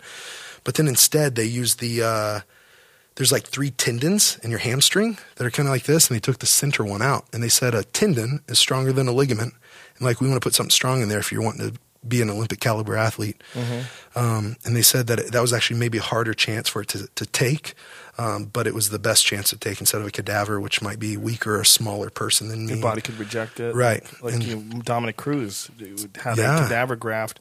Nine Yeah, months in, brutal. blows it out, has to do it all over again. Yeah. And so they, they wanted to use that tendon because it was stronger. And he said, and it's going to be from your leg. And he goes, and you want to fight someday? And I go, yeah. And he said, well, this will be like you're kicking someone in the face then. And I'm like, okay, that sounds pretty sweet. Uh, but yeah, so that's whenever the drug problem probably started. I remember I was, I was piggybacking even then, um, kind of started going into depression because I thought, man, did I just lose my Olympic dreams and my MMA dreams? Uh, so, and I was doing all the oxycodone. And how old, how old were you at this time when you hurt yourself? 18? 18, yeah. So you're 18 years old, no drug problem before. No. Get on the pills and I had, boom. I'd smoked some weed before races. and I drank, but I was never, serious. no, nothing where I had to have anything. I have people in my family that have had the same issue. A guy got injured and all of a sudden taking pills for his back, and he's a fucking loser now. I mean, he's just gone. He's a normal guy, and now he's a loser. And I, I've met so many people that know somebody that has that same story or that have that same story, and then like you pulled themselves out of it. It's so terrifying. Yeah. So terrifying how they're just handing out some of the most addictive medication that the world has ever known. And Yeah. That, that really is what it is. oh, it's brutal, man. I, I- heroin. it's heroin. yeah. And I would, Yeah. and I would drive on it. I would, uh, man, I, and I know that's, you, hey, you should have that reaction. I, I have that reaction to me now, looking Yeah. back at my life and, and, and just, I mean, I don't know. Thank God that I didn't, I didn't kill somebody or a family or, but I remember the time that I really wanted to end it. I just took a, a, a handful of the hydrocodones. Um, I was taking Adderall too.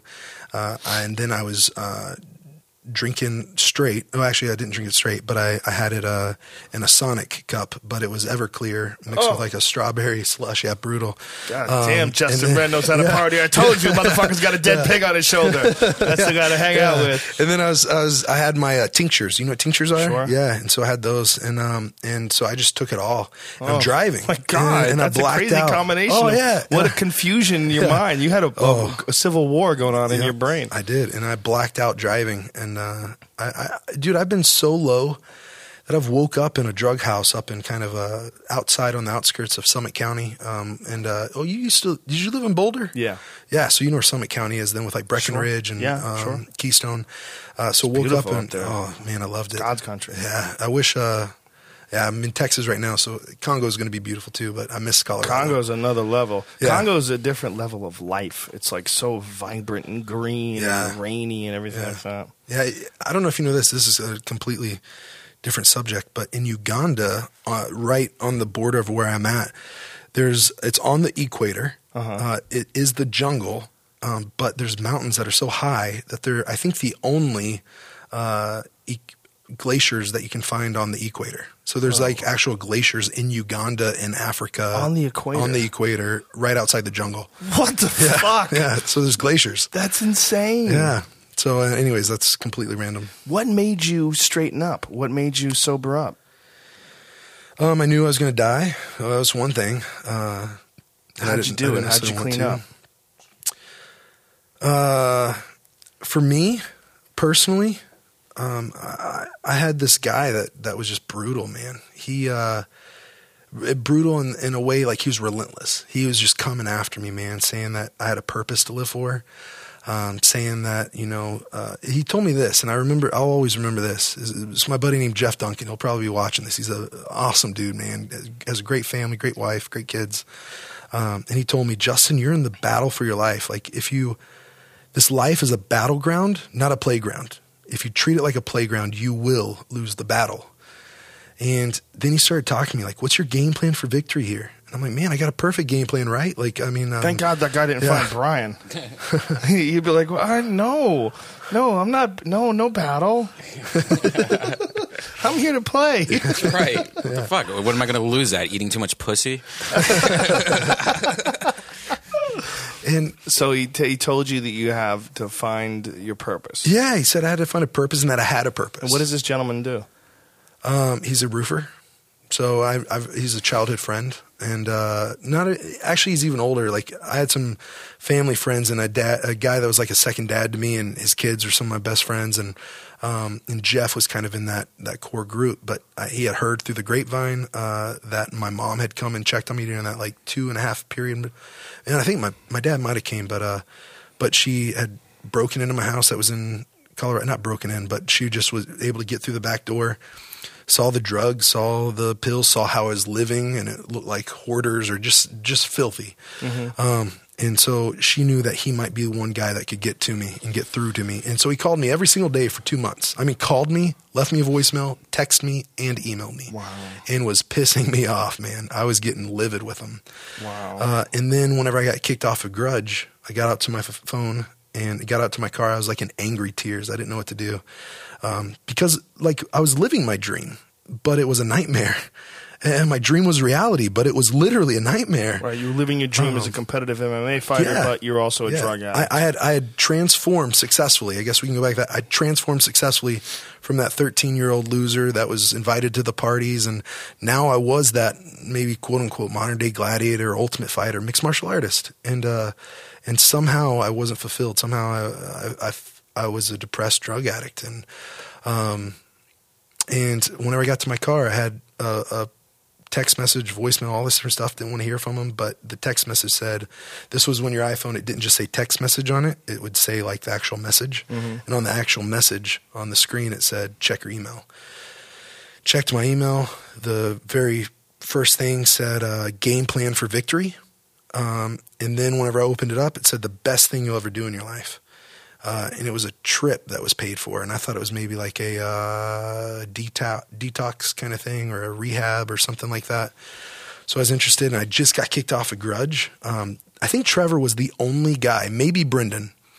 No, I, I think there was like 30 guys or something. They got there early to vote for, on the day of sparring to vote if I stay a part of the team because some of the guys had had it with me.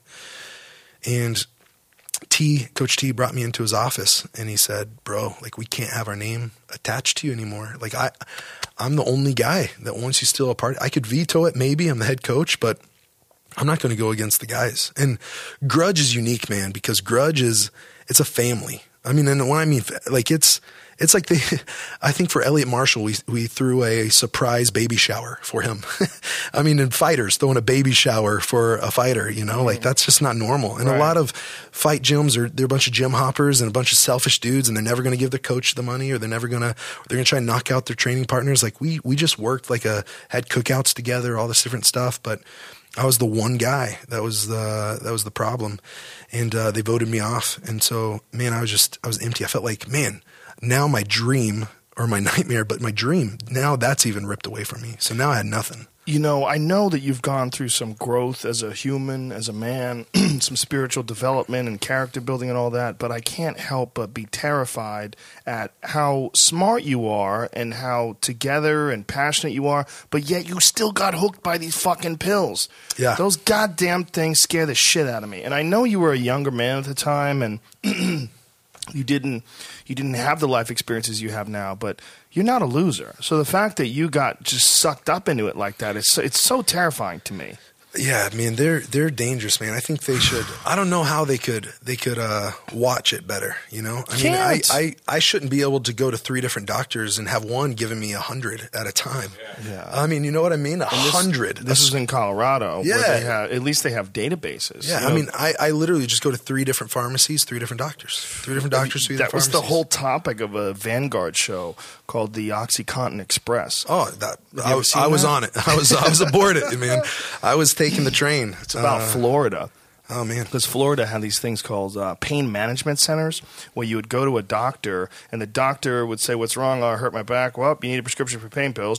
So the doctor writes it in the same facility, right next to the, you leave the doctor's door. The next door is the pharmacy that only sells OxyContin. You go in there and you buy pain pills, and they have these fucking pain management centers, and they're all over the place. So you essentially have these OxyContin addicts Oh, yeah. waiting in line at all these parking lots to get into these places, and the places was filled. They were filled with poor people that were just hooked on these goddamn pills. and I think I think for me, uh, I mean, I appreciate you saying like you know you're not a loser, smart guy or whatever. I think, But with- it's true. I mean, I'm listening to you Yeah. talk. You're you're obviously a smart guy. Uh, well, I appreciate that. I think that worked in my advantage for my problem, uh, if that makes sense. Like it, it, it fed it. I was able to, justify it. yeah, justify it, and also, but to the doctors even, like articulate it. I wasn't the same kind of guy they would classify as. We got to watch this guy. right. He's a professional fighter. He does have a bum elbow. He's got a back problem. He, uh, yeah, we can trust this guy. what was your back uh, problem? I, I actually in my last fight I uh, herniated one disc and I bulged another, and so I have a I have an X-ray that they have. Um, I messed up a, actually a, a bunch from the mainly it was the thoracic, Mm-hmm. the thoracic, and then one or two of the lumbar. But um, I have a X-ray of from those pain management places. I think I had six different discs where they put these uh, injections into my spine of Cortisone, kind of like cortisone. I'm trying to think of the anti-inflammatory, Yeah, some sort of steroidal yeah, anti-inflammatory. absolutely. That was brutal because I was supposed to be in a twilight kind of sleep, and I woke up during it because he hit something, Mm-hmm. and I just remember just ah, ah, and then they put some more in me, and I was out. But we uh, had uh, Bas Rutten in here yesterday, and his Oh, that's awesome, His man. right arm is like shriveled away because of uh, neck injuries, because Mm. Yeah. of disc injuries. yeah, I, I used to get stingers all the time from wrestling. So so amazing how many guys I have a bulging disc now in my neck, Mm. and uh, uh, it's amazing talking to how many guys, talking to people, like asking how many guys also have the same injury or similar injuries, or in their lower back or in their middle back, or it's fucking everybody. yeah, It's crazy. Yeah, and and yeah, man, it's easy if you want to get if you want to get it. Uh, you know, fund your or whatever, find your addiction and you want to find a way to, to feed that, you can. And, yeah. uh, if you want to find yeah. something to take a pill for, they'll they'll they'll get you. Absolutely. Even one of my doctors uh, was in Iowa. so two were in Colorado. One was in Iowa. And I'd Oh, go there. My I'd. God. Man, that's uh, that's terrifying shit. But it's uh, for a lot of people out there that might be struggling with that very problem right now, listening to this. You know, hearing you that you were able to pull yourself out of it. I guarantee you, you can inspire people to do the same. And they so, can man. realize they can listen to you and go, "I want to be that guy. I don't want to be this guy that I'm now, s- a slave to this bottle of pills that I have to figure out how to get every week." Hmm. You know, I feel like that's one of the reasons I have that connection to the pygmies. Like I wasn't a, a slave to a Bantu, but I've be, I've definitely been a slave to something. Right. Uh, and and so yeah, if there is somebody that's watching, man, uh, that you can get out of it because um, there's definitely hope. how did you how did you do it? Did you go cold turkey?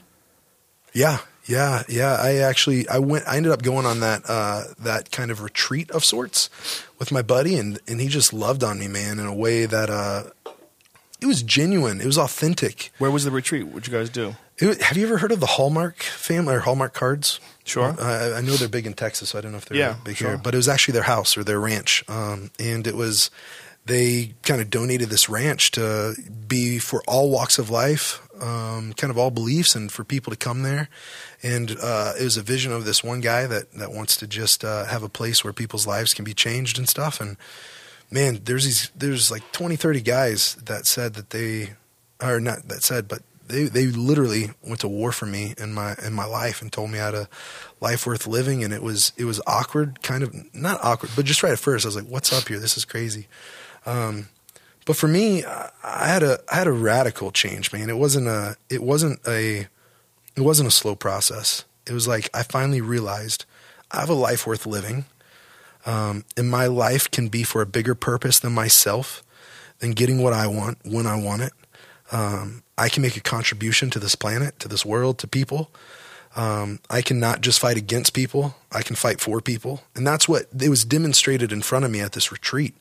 Um, and I'm, I'm not, man, I have my own personal beliefs. Everyone does, man. Uh, but this was a, it was a Christian uh, retreat. And for me, it, it changed my life, man, because uh, these men weren't like, because, bro, if you want to go into some jacked up religious background, I got it. I've got a jacked up religious background. Um, I have family that says if I mean just crazy stuff like you have instruments in your music, you go to hell. If you have tattoos, you go to hell. I'm the only tattooed guy in my family, um, and I have a whole back piece and and and all this stuff. And I had another one where. So they're super like legalistic and this and rules and this other one when I'm 13 years old I left a, a church camp the only church camp I ever went to. I left a church camp with bruises on my neck because they tried to cast demons out of me. Um, and then yeah yeah and then I went to Catholic school um, and, and had a background where you know the the parents were throwing keg parties for us. And then I went there in this place in this retreat and I, I told the guy bro I don't need anything Christian. Bro I don't need it. I don't want it uh, I, I know your type. Like, I don't, I don't, if I sit around a campfire and I hold hands with a bunch of sissies, punks and sissies, and sing kumbaya, what is that? What is that going to do for me? I need a real answer. I need some like real hope. And man, the guy gave me an answer where it was like, you know, uh, real people with real problems could really use a real God. Um, and for me, that just kind of struck a chord. He told me that if you, and this is again, this is my beliefs and stuff, so I'm not throwing anything out there on anybody, but he told me, um, and it made sense to me.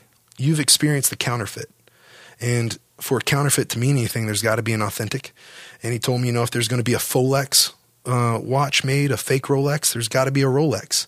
And you've been around the fake stuff. You've been around the Folexes. You felt the weight of them, and they broke on you.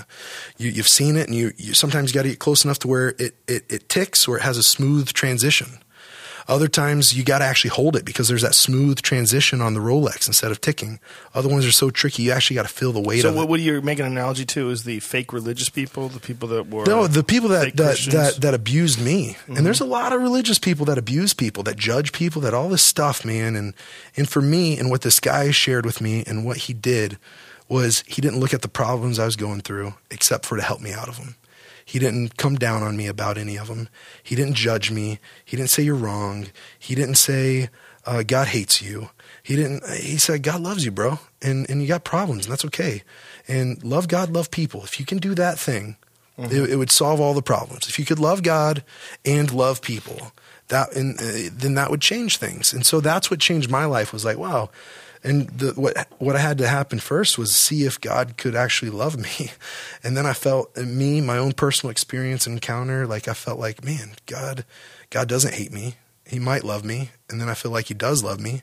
And then he wants me to love him back and love people. And if I can do those two things for me that would change it has changed my life and I believe it will change others' lives if I can do that. I think for a lot of people who are atheists, um, they hear this kind of talk. One of the, one of the things that comes to mind is they're going like, "Where is this God you're talking about? Yeah. Where is this evidence?" Um, to to put it into the way I kind of look at it, like a lot of people uh, have thought for whatever reason that uh, that I don't believe in God or that I'm anti-God or or that I'm an atheist. I'm I would I would not classify myself in any way, shape, or form. Uh, I definitely don't think that I I'm an atheist because I, I don't not believe in God. But what I think is that when someone can tune into the the genuine intentions of the best aspects of any religion, whether it's Christianity, whether it's Hinduism, whether it's what it really boils down to is love and generosity and, and, and fellowship and and moving towards good and bringing people together with happiness rather than moving towards bad. And what you've done in your life, you can call it God, you can call it anything, but what you've done in your life is recognize the worst possible aspects the chemical addiction, the mm. depression, the sadness, the failure, all the self sabotage, and then realize there's another way to do this. I've hit the worst possible frequency, and I've also kind of barely been able to tune into this great frequency. Well, what is this? Hmm. Well, knowing the lows and the lowest lows, sometimes you can really sort of extrapolate that there's a there's a counter to that. There's a 180 degrees to that, just like your friend was talking about the Folex and the Rolex. Yeah. And you know, you call you know for a lot of people that have a problem with the word God, you know, I had this guy Alex Grey on, who's this uh, visionary artist, really eh, fascinating, fascinating guy, and he's also this uh, psychedelic adventurer. And he throws around the word God all the time. And he's like, you know, we kind of have to take that word back because the word Yeah. God sort of has this bad A heebie-jeebie yeah. to it, like uh, yeah, oh, like oh, you're from me. talking about nonsense. But no, you're not necessarily talking about nonsense. And you're you know just because you can't prove it, and just because you know the, the Bible was written thousands of years ago, it, it doesn't mean it's all bullshit. And the, the the true frequency of love, the true frequency of fellowship, is really what what leads to happiness. Yeah, you're experiencing that yourself. Oh man, I am, and that's what this this vision is for me with the pygmies in the Congo. Like a lot of people have misinterpreted it to where they've thought, "Oh, you're just going there to make a bunch of converts." You should take them a sandwich instead of a bunch of converts. Like that. The, if if people if if you actually looked at what I'm doing, like I'm actually doing slave liberation, rainforest conservation, and wildlife preservation all wrapped into one. Sustainable ways of life, this and that. It does not hinge around uh, it does not hinge around if they become a Christian or not. If they don't and they don't want to and they they want to worship their God, do witchcraft, do all that, fine. I'm going to love you the same way. I feel like God has put on my heart a desire to love them and to love them well and to love them regardless of their choices that they make just because my choice is to love them and it doesn't hinge around if if they do what I want them to do or not. Like uh, they're my family. And so I want to see them be, be self-sustainable and all that other stuff. So it's not about it's not about like eh, are they going to become converts or anything like that like Right. at all. It's about i'm going to love you guys and see you guys go from being slaves to being liberated to being free to being put on your own land to being able to farm uh, to being able to produce your own corn and beans crops, which are getting ready for their second harvest. First time in history. They're going to have their own school. You're going to be educated. Once they're educated, they can represent themselves at the Capitol. They can be citizens of the country after that. I mean, it's just, amazing. it goes on and on and on. And I it's don't like, anybody. I don't think anybody who's reasonable who listens to you would think that you're uh, just trying to convert people because you're a religious zealot. It doesn't sound like that at all. It sounds like you're doing everything absolutely perfect with the, the, the best intentions possible. Man, it's it's a beautiful story, man. It really is. That's one of the reasons why I wanted to have you in here and, and, and talk to you about it. And it's uh, become more beautiful the more I hear about it, man. It's it's really cool. And uh, please come back again when you're back in town. When you're back uh, a year from now, uh, yeah, get in, you got my number. Get in touch with me, Yeah. and uh, let's do this again and, and tell me more things. How, what's the end game? Are you going to stay there forever? Man, I honestly don't know. Uh, we're talking about that with my future wife because uh, she, I don't think we could live there um, forever. No. There- yeah, there's no. No. there's no. But I do want to go back often, and this one year is is my way of committing to them. And this is what's crazy, man. Like I'm trying to find a way to turn this huge publicity, or the going viral. I- It was on Jimmy Kimmel and TMZ Yeah. and the Today Show, and now there's going to be a book, and I'm trying to find a way to go from 800,000 views to fifty thousand dollars, or or even maybe even 200 to 250, which I know that sounds like a Start ton. a Kickstarter. Yeah, yeah. Start we're, a Kickstarter. We're on Indiegogo right now, and we're What seeing how that? that goes. It's a it was before Kickstarter. It's a crowdfunding site, so it's Indiegogo.com slash projects uh, slash fight hyphen for it's for the fight for the forgotten, but hyphens in between it. So Indiegogo.com slash projects slash fight for the forgotten, but there's hyphens in between fight hyphen for. Damn, hyphen you're making it difficult as fuck for Yeah. someone to give you some money. I know. Um, but or you can go to fightfortheforgotten.com and then Okay. uh, you hit donate and then it would take you to the Indiegogo page. All right, fightfortheforgotten.com. Yep. Go there, And then you folks. hit- Please Yeah. go there and uh, and and donate some cash. That sounds that sounds amazing, There- man. If we can help you, if we can help publicize things, if we can tweet things for you, just great. let me know. Thank Are you, you. going to have any access to the internet while you're out there? Yeah, actually, my buddy that I brought in with me, the filmmaker, he's got a buddy that uh, is developing this military technology that's been picked up by him, but uh, it, they can fly like drones and stuff like that from a briefcase. And you take this briefcase and uh, you take it to remote places of the world, and you set up these four squares or something like that.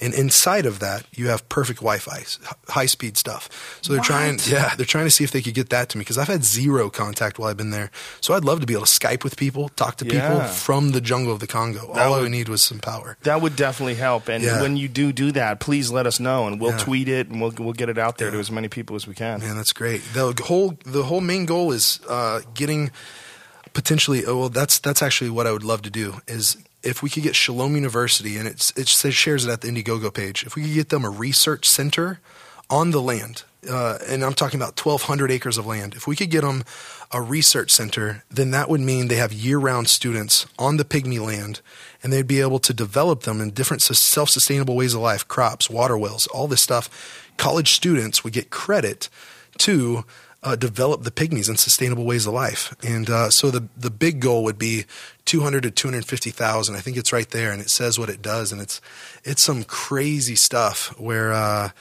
where I mean. I'll, I'll read it real quick, and uh, but it's yeah. So for two hundred to two hundred fifty thousand, this is with the university. This isn't something I made up. This is what they've been able to say. It would it would literally have three to five thousand slaves put on five square kilometers of perfect rainforest, five square kilometers of land for under for the the two hundred thousand dollar price. But then after that, it would uh, preserve the culture of the pygmies. It would get water wells. It would get nutritious crops growing. So not just uh, not just corn and beans, but like like good crops. It would have a tilapia pond that's stocked. So the corn would feed the chickens. It would also feed the tilapia, and it would feed the pygmies.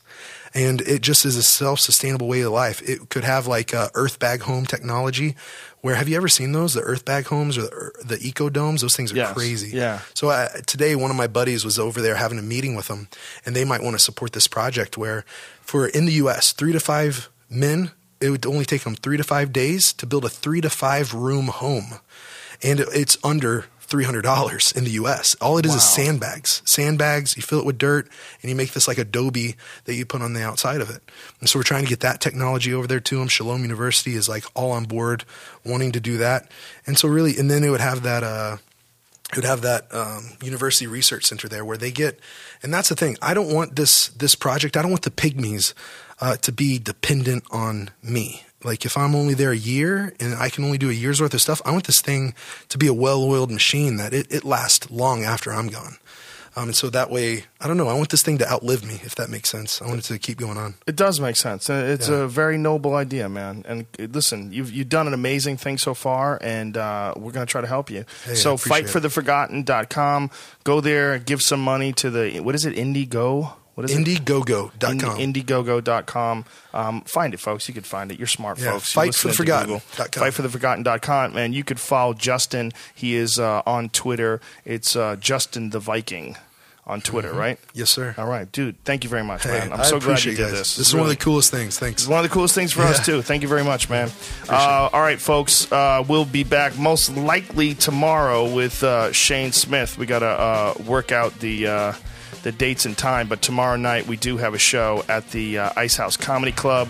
And that is at uh, 10 p.m. with Ian Edwards and uh, Ari Shaffir. Thanks to hover.com. Go to hover.com forward slash Rogan, and you will get 10% off your domain name registrations. They're a very cool company, and they help support this podcast. Thanks also to audible.com. If you go to audible.com forward slash Joe, you will get free 30 days service from audible.com and a free audiobook. And uh, we would recommend uh, Nocturnal from our buddy uh, Scott Sigler, who's just in here today. Really cool guy. Uh, so audible.com forward slash Joe. Thursday night, this Thursday night, at the American Comedy Company in San Diego, California, where they just got their liquor. So if you want to fuck your life up and go down the hard path that Justin Wren just recovered from, go down to San Diego and take shots of Jack Daniels with Mexican narcotics because they're right across the border in San Diego. I'm not telling you be you should do this, Be careful. but if you're gonna do that, that's the place to be. San Diego, Bring American Comedy Company, and uh, lots of funny comics. And uh, it's this Thursday night. All right, m- my friends, uh, listen. The the message of this podcast. Could not have been better served by Justin Wren today. You are uh, you, you you stand for everything that is good in this world, my friend, and what you're doing, I think, is a beautiful thing, and it's a, a, I'm honored to have you on this podcast to tell the world about this. I appreciate you so much. We're gonna have you on again, my friend. All right. After Justin we set Wren. a thousand slaves free. We're going to send slaves three, free. We're going to put people on Mars. You, telepathy. We're going to find the Bigfoots and uh, all more. And then some. And then we're going to go to God. All right, folks. We love the shit out of you, and we'll see you tomorrow. Thanks. Bye. Appreciate it.